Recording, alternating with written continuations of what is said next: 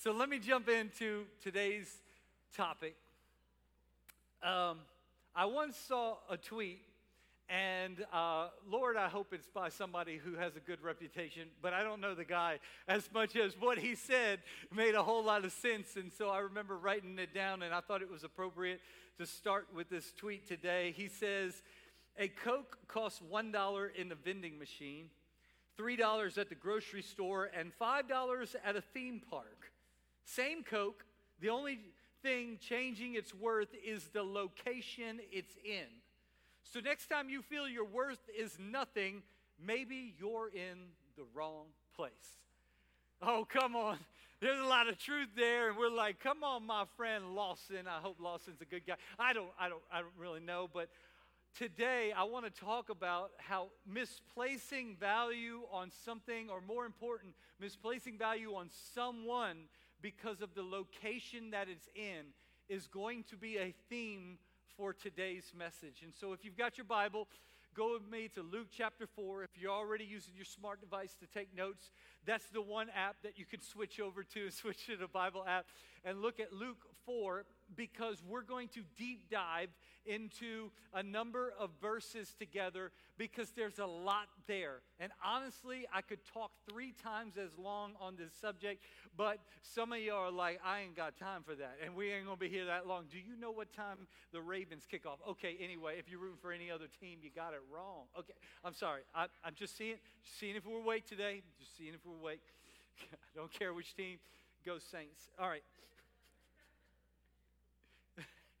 Luke chapter 4, 14 through 30. This is what the Bible says about Jesus. Now, let me set it up that Jesus is slowly revealing his true nature as the Son of God and Messiah. If you've gotten into your Bible before and you wondered, why does Jesus sometimes do amazing miracles and say, don't tell anybody about it? Like, keep this between us. It's because Jesus is trying to do ministry. He's sharing awesome teachings. He's doing amazing miracles. And the quicker the cat gets out of the bag, the swifter his ticking time bomb on his life is going to become. Because the more the word spreads about who Jesus says that he is and what he's doing, the more religious leaders and Pharisees and Roman uh, uh, uh, uh guards are going to have power struggle issues and they're going to kill him. And so Jesus sometimes says, let's keep this between us for now. And the reason he's doing that is because he's got a lot to share. And so, what we're about to share is very early on in Jesus' ministry, and he's revealing who he is while still keeping it kind of contained. And so, let's look at Luke 4 14. It says, Then Jesus returned up north to Galilee, filled with the Holy Spirit's power reports about him spread quickly throughout the whole region.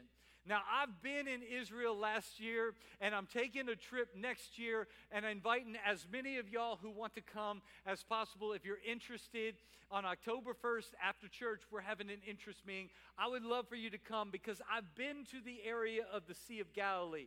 So many of Jesus' miracles and ministry and childhood was around that area. And so I've been right next to this lake, and, and, and just outside of it, just a few miles outside of it, is picking up in um, uh, uh, um, verse 15. He, he taught regularly in their synagogues all around that area and was praised by everyone. And when he came just outside of Galilee to the village of Nazareth, his boyhood home. You're going to want to hold on to that.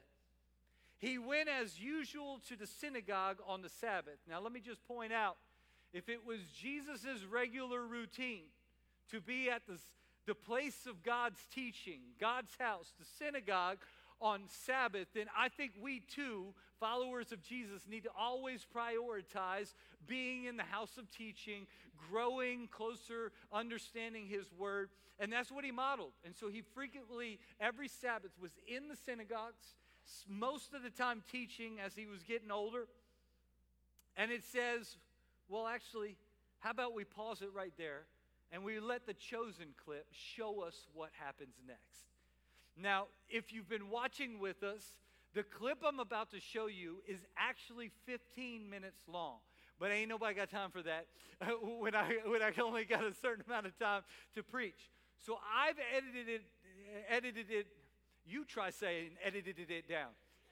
I edited it down to about eight minutes, and I think it's pretty amazing. But it's even richer if you watch it on your own as homework. And I would encourage you to do that.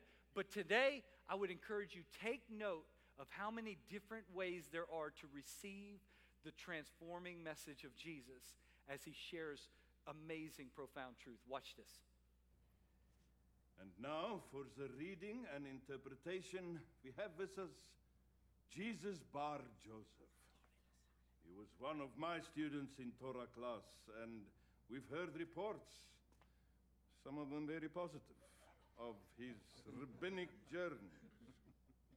Jesus. Thank you, Rabbi Benjamin. This.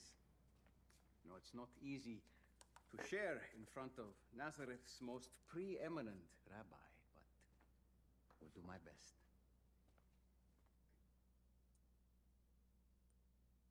A reading from the scroll of the prophet Isaiah.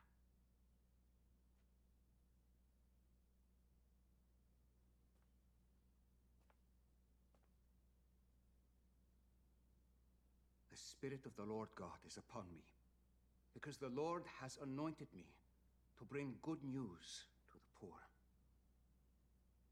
He has sent me to heal the brokenhearted, proclaim liberty to the captives, and recovery of sight to the blind, to the opening of the prison for those who are bound, to proclaim the year of the Lord's favor.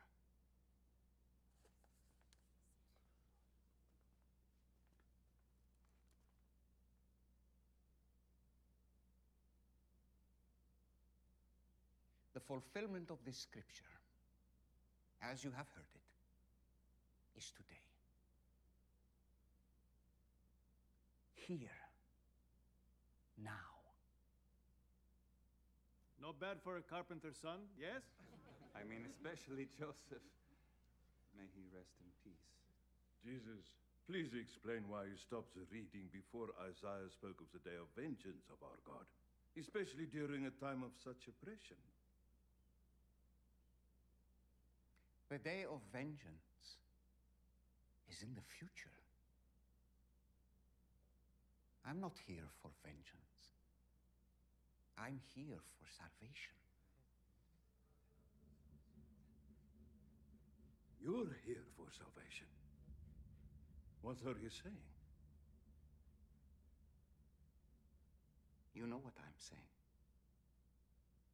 And this year of Jubilee, this year of the Lord's favor, is not about release from financial debts. I'm here to provide release from spiritual debt. We're the chosen seed of Abraham. We don't have spiritual debt. Jesus, Yes, Adam.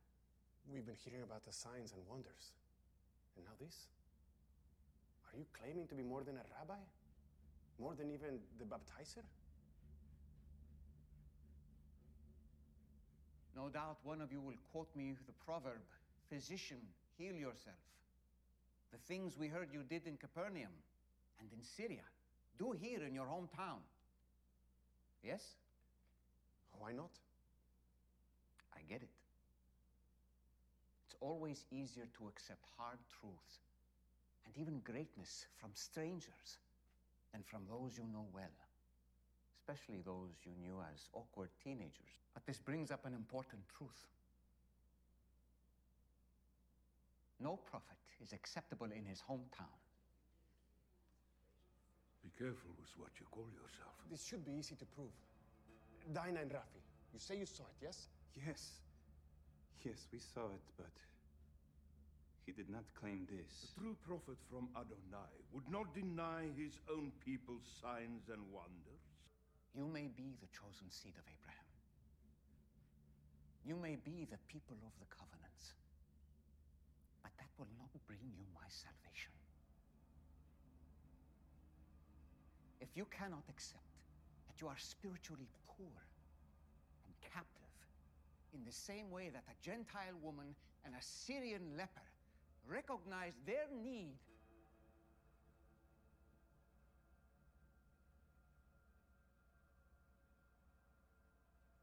if you do not realize that you need a year of the Lord's favor,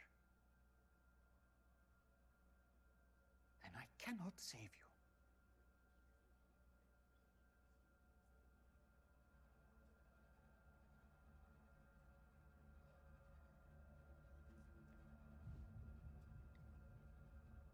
Who do you think you are? This is what Hannah talked about. That he even called himself the Messiah. Are you claiming to be the Messiah? Or are you merely claiming to speak for the Lord as a prophet?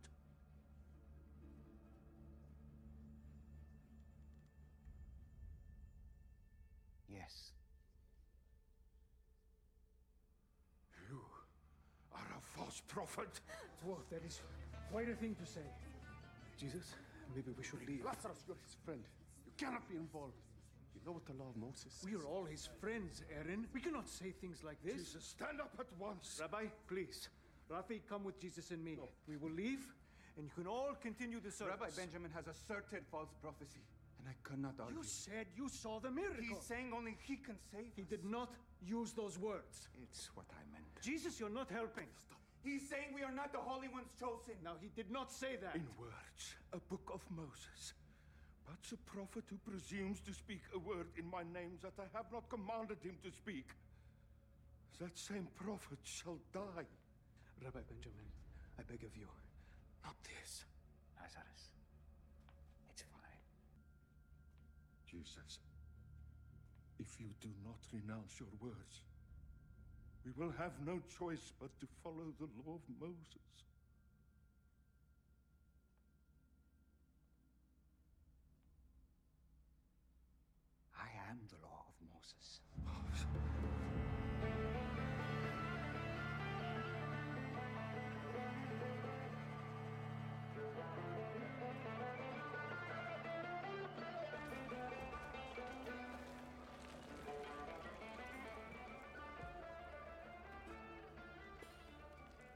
Jesus Bar Joseph,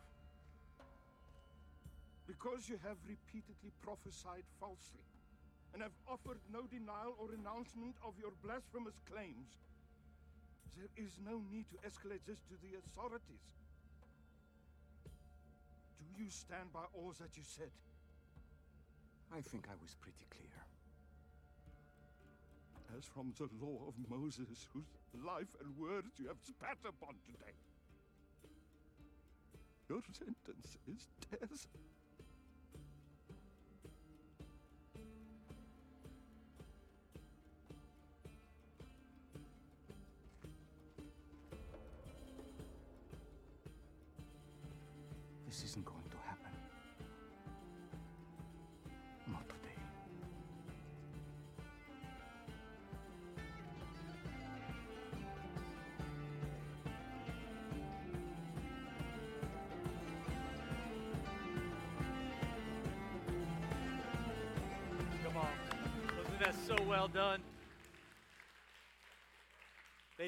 Great job depicting what's happening in Luke chapter 4, verses 14 through 30. And I don't have time to read the whole thing. I would encourage you to study that because they, they did a fantastic job. But let's jump into a portion of it that I'm going to focus on today. That after Jesus read the Isaiah prophecy, after he declared, I am fulfilling it today, I am he. Um, the, the, the reaction started in verse 22 saying, How can this be? They asked. Isn't this Joseph's son? And then he said, You will undoubtedly quote to me this proverb Physician, heal yourself. Meaning, do miracles here in your hometown like you did in Capernaum. And, and- and- but I tell you the truth no prophet is accepted in his own hometown.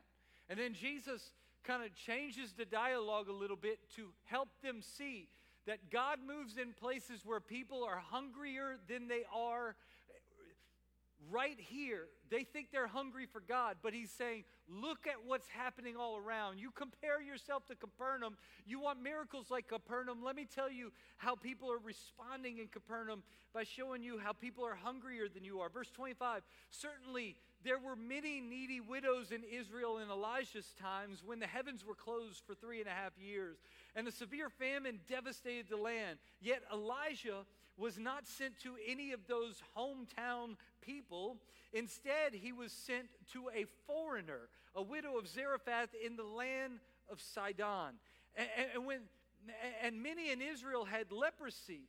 And in the time of the prophet Elijah, but the only one healed was an outsider, Naaman, a Syrian, not a hometowner.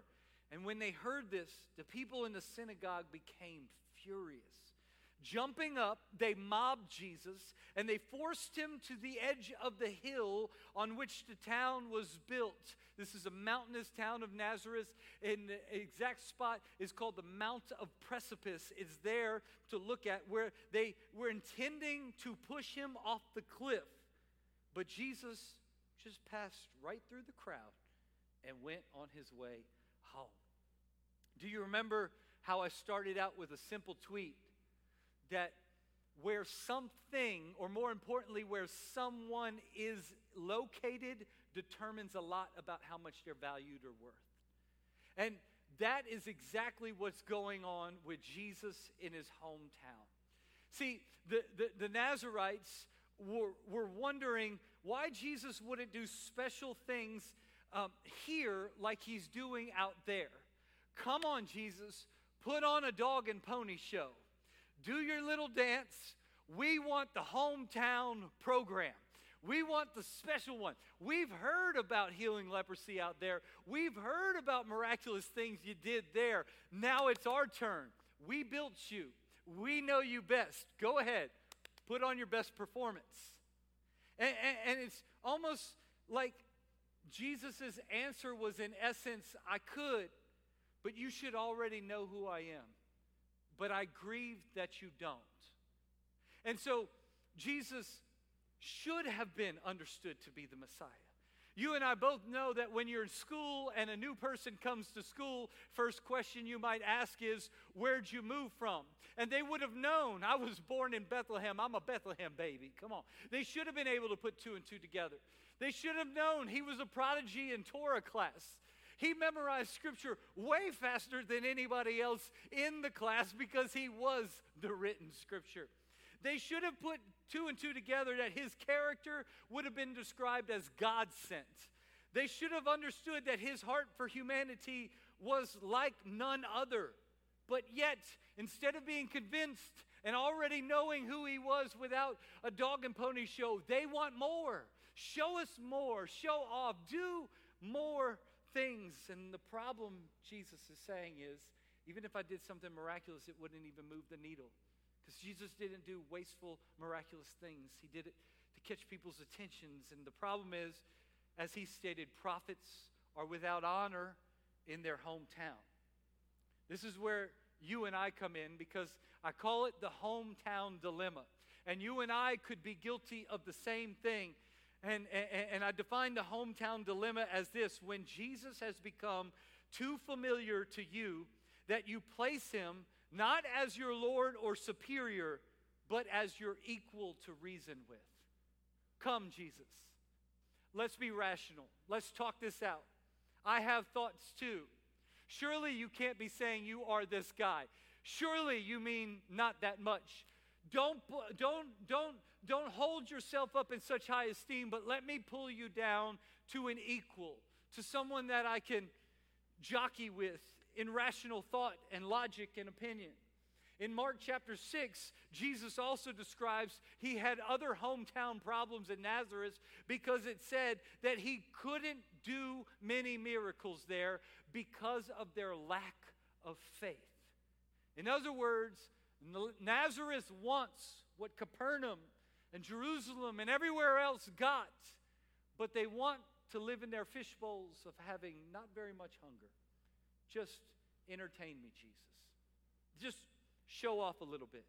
And if I had to give this passage a theme, I would write this down. The theme I would give it is spiritual complacency and sovereign supremacy don't commingle. We can all subconsciously get to a place of spiritual complacency. I'm from Jesus' hometown. I've been in his home for so long. I know what's going to happen at church. They're just going to play three songs. He'll speak a little bit. I'll watch the clock. We'll wonder when are we going to wrap this whole thing up. Then we'll all go home. I'm familiar with how Jesus works. So Jesus, do your thing. Do what you're trying to do and let's let's all move along. You know, when I was younger and I I was one of those guys that my parents wanted to, my daddy wanted to teach me the value of a dollar. Come on. So, how many of y'all are one of those that you paid for every last penny of your first vehicle, right? Not, not, because, not because mom and dad didn't want to help, they just wanted you to feel it. Come on, you're going to understand.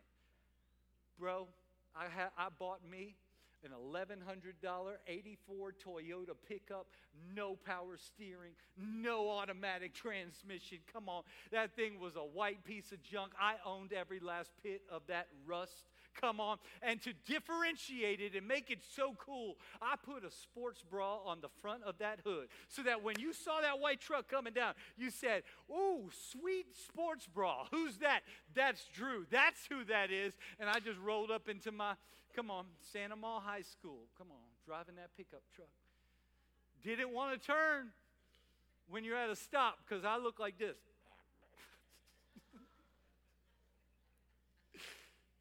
Don't watch me sweat. Look at my sports bra on that hood. Come on. And so, one of the things that my dad taught me to uh, own it correctly is he said, Drew, you've always got to check the oil. Even when you think nothing's wrong with the oil, you've got to check the oil. He did it about lawnmowers too. Every single time I got on it, every single week, he's like, Did you check the oil? I'm like, No, I checked it last week. I'm sure it'll be fine for another six weeks. I don't need to check it. You should check the oil. And in the same way, Jesus here is saying you should check your soil. You should check the soil of your heart because he said in many different places that we all have a soil of our heart. And if it's penetrable, oh my goodness, the kingdom of God is right at your step. You're going to see 30, 60, even 100 fold. But if your soil's not right, if the seed can't penetrate, if your heart's become stony or thorny or, or busy, if your life's just too uh, uh, uh, uh hard, it's going to be hard to receive the kingdom of God because we've got to check our soil.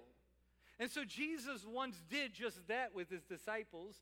He, he took them to Caesarea Philippi. Now, Caesarea Philippi was an area known for worshiping foreign gods. In fact, they didn't just have foreign gods, they had altars and they had statues to foreign gods. And when Jesus chose this backdrop to pull his disciples inside, aside and ask a question that He's going to ask every single one of us the first moment we're on the other side of this earth. Who do people say I am? And amidst this backdrop, the disciples say, Caesarea Philippi and others, they think maybe John the Baptist, like a really good guy. Like some say a prophet, like it's kind of good, right? Jesus asked the question he's going to ask you and I Who do you say that I am? and Peter said, I think you're the Christ. You are the Messiah. You are the Son of the living God. And Jesus said it's in that kind of soil that that was discovered to you by the Holy Spirit. And in that kind of soil, under that kind of declaration, I will build my church, and the gates of hell will not be able to prevail against that. See, if you would have asked Caesarea Philippi, who is Jesus? They would have said, John the Baptist, prophet, if you asked Peter, he would have said Christ, the Messiah. But if you asked Nazarenes, they would have said, it's a carpenter's son. That's Joseph's boy. That's the child who grew up two houses down, always making, you know, mischief or whatever. I don't know what Jesus would have done uh, in his childhood. All I know is it was way too common of an answer for the Son of God. And so Checking our soil takes extreme, honest introspection because every single one of us would say, I'm open to God. I'm open to Jesus. I'm open to his teachings. I'm open to following it all. And so would the Nazarenes. Because we always say, I'm coachable, I'm pliable, I'm teachable, I'm open. What God says goes. And yet, there are times and seasons of our life where we can say, I don't like that scripture. Come, let's reason together. Come, let's jockey.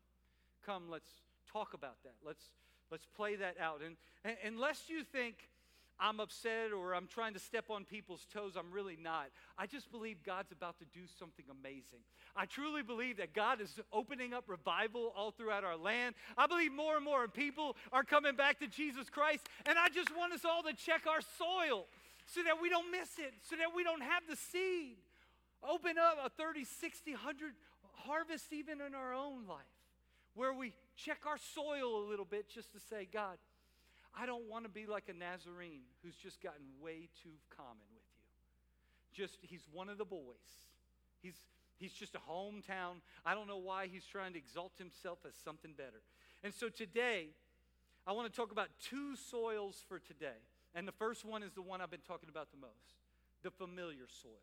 If you're, if you're writing down notes, if there's two types of soil today, he, here's the one I hope that we can move out of if you find yourself there, and that is familiar soil.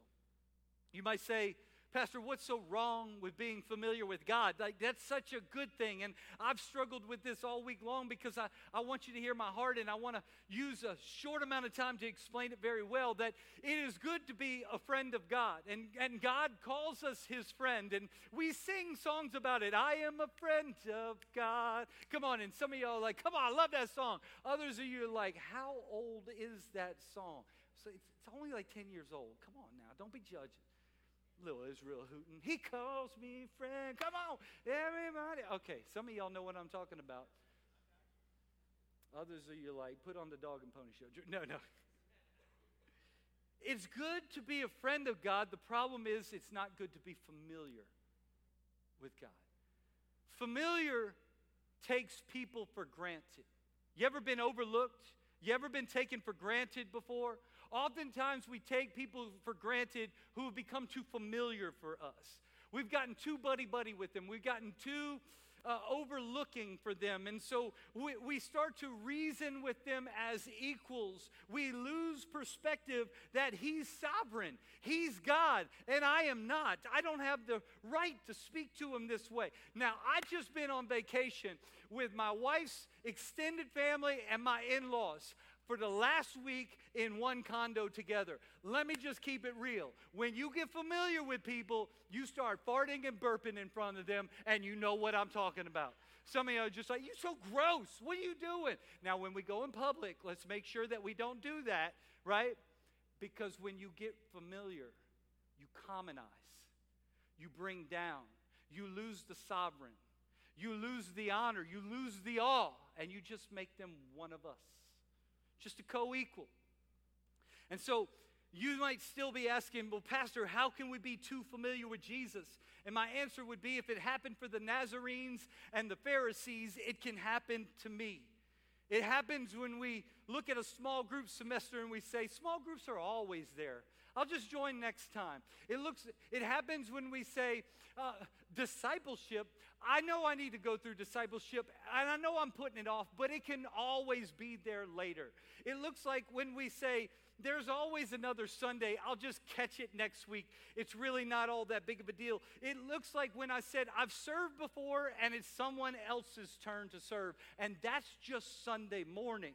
It can also look midweek like I pray every night, so that should make me good.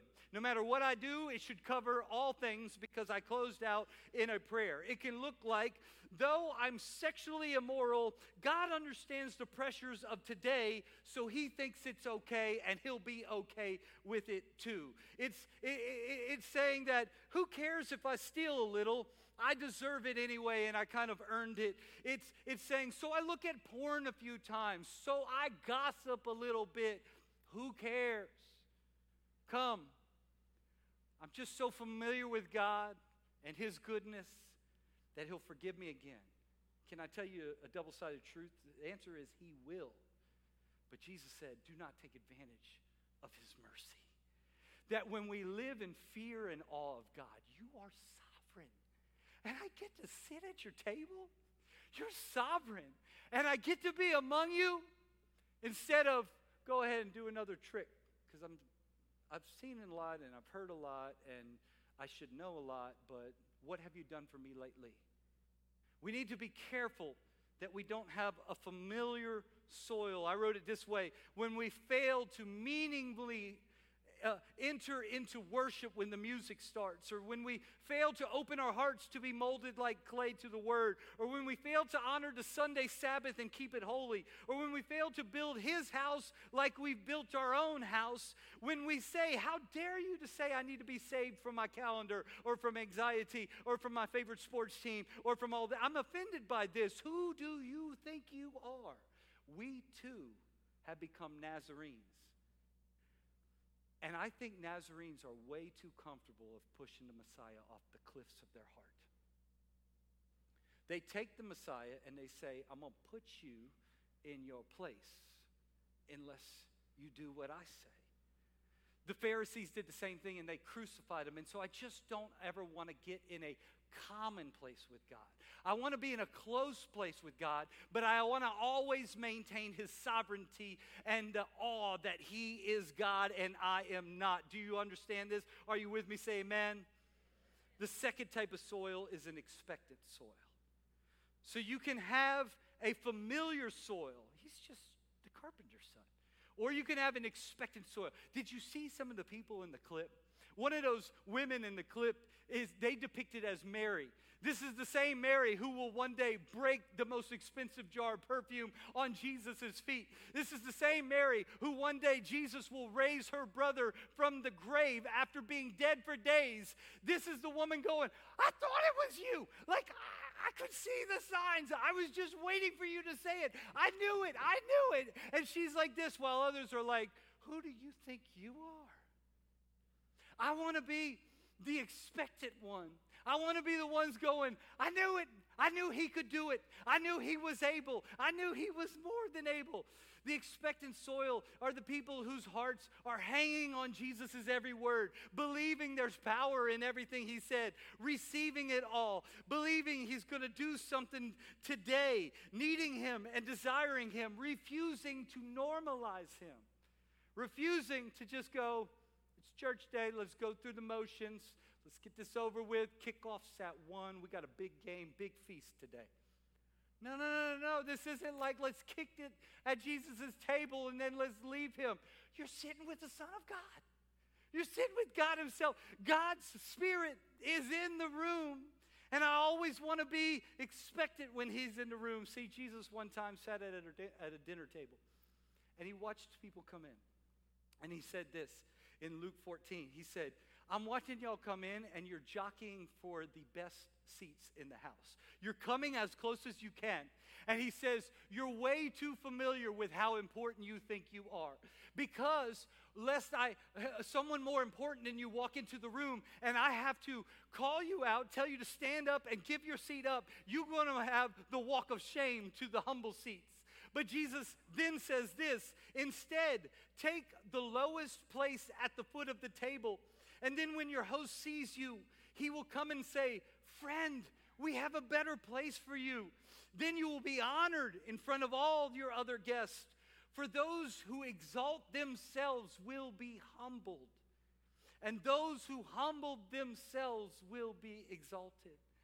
See, what Nazareth didn't know is that out in Capernaum, there's people like Jairus who's going, Please, Come to my house. My daughter's dying. I think you're the only one who can help. Nazareth is like, Come, Jesus. Go ahead and do your display, do your show.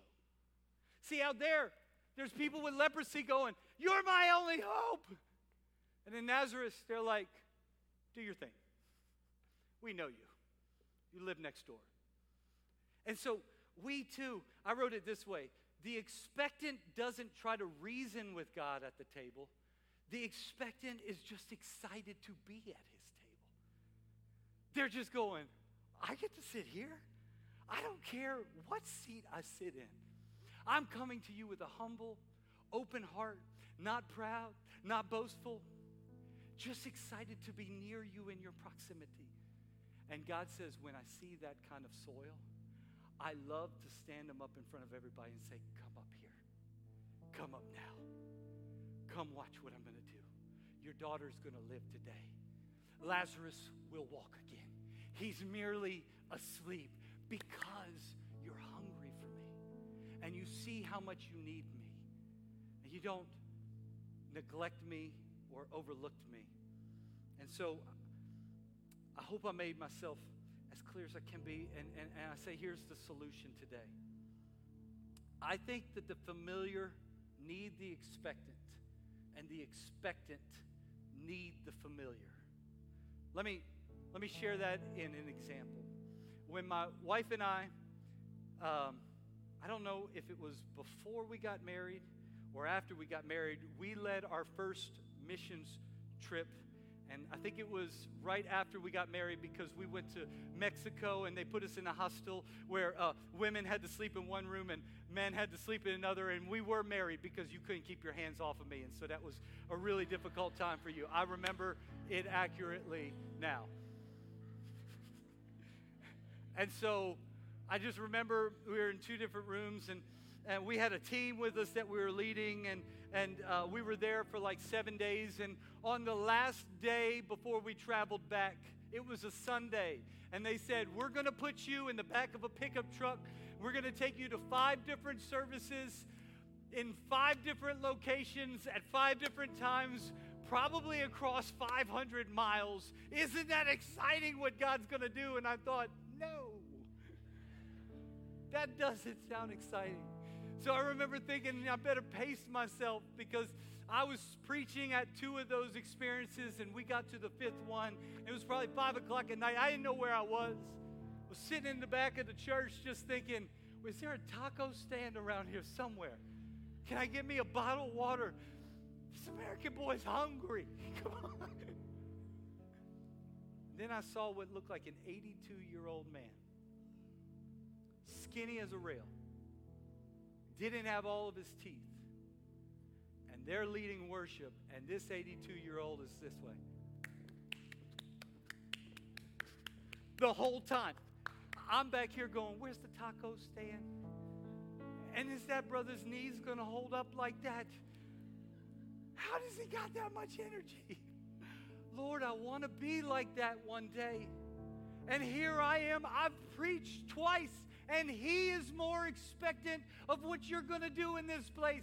He's more in awe of wonder that, like, God's here. We get an opportunity to praise him again. I'm sorry if you don't like it, but it might get loud because I'm so excited about what God has done in my life and what he's doing.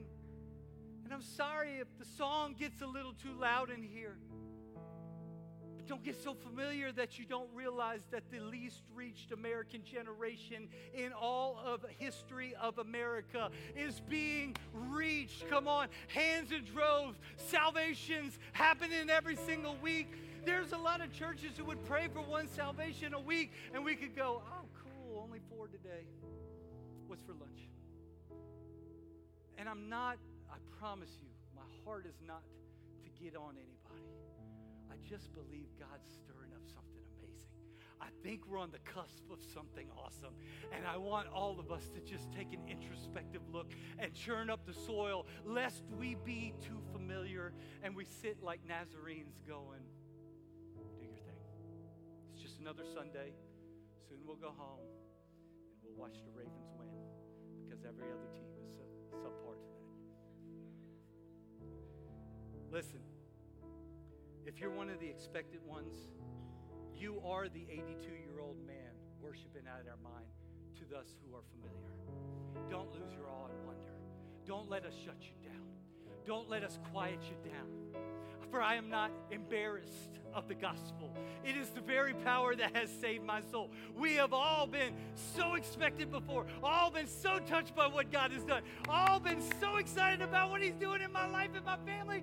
And I'm the first one in my family that God has saved, and I believe He's going to use me. Don't let us become so familiar that we kind of say subtly, be quiet. Tone it down. Stop jumping so much.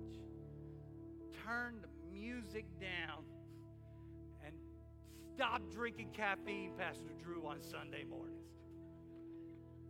No, no, no, no. Expectant ones, we need your zeal. You remind us of the awe of God. Every time someone gets baptized, we who are familiar go, I remember that day. I remember it. I remember what God was doing, and I would do it again. We need you to live out your faith loud. Be bold. For those of us who are familiar, I think expectant people need you. We need your discipleship. We need your wisdom. We need your experience. We need you teaching us.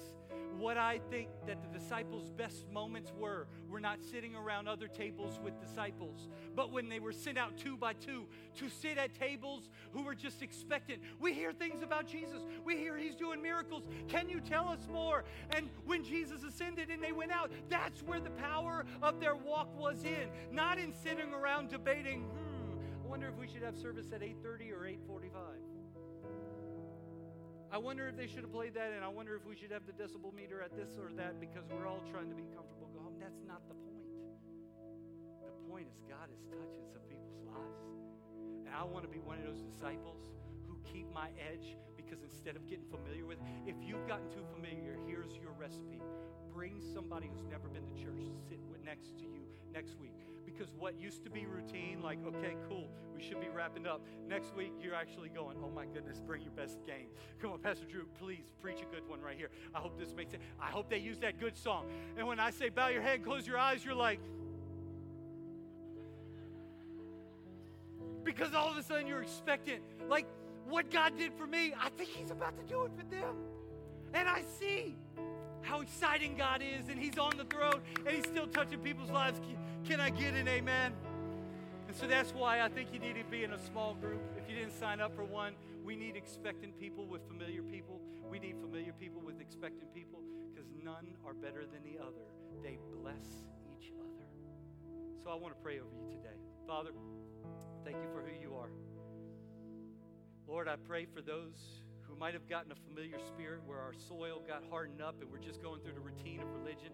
Father, I pray that you permeate our hearts, open them back up. We repent of it. And God, we thank you that you've got a place for us to be used and to do it all again. We get awe back. We get wonder back. We get trust back. We get faith back. We get hunger back. And Father, for those who are expectant, and it's all new to them. Father, I pray that they continue to walk in boldness and they live out their faith and they get they, they live out their zeal in front of us all and they share their stories of God's transformation on, on, on videos or in small groups or in our dream teams and that we share. God, God has done it before, He's still doing it today. God, I pray that you mix it all up in what you call your body, the church. And with every head still bowed, every eye still closed.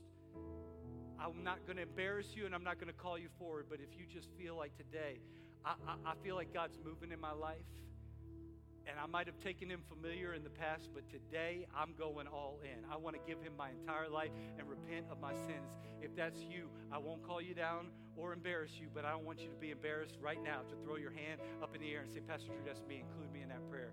Yes, yes, yes, yes. I see hands all throughout this place. I'm so proud of you. I'm so proud of you taking the confidence, the courage to step out of the familiar place and say, I'm going all in and I'm expecting God to move. Look at me. If you raise your hand, I'm expecting to. I'm pumped too. And everyone who's around you wants to support you as well. So I'm going to ask you to repeat this prayer and believe everything you're saying, and the whole church is going to pray it along with you. Let's say, Jesus, I give you my life. I know I'm a sinner. I've made many mistakes. I ask you to forgive me now. Jesus, I believe you're the Son of God.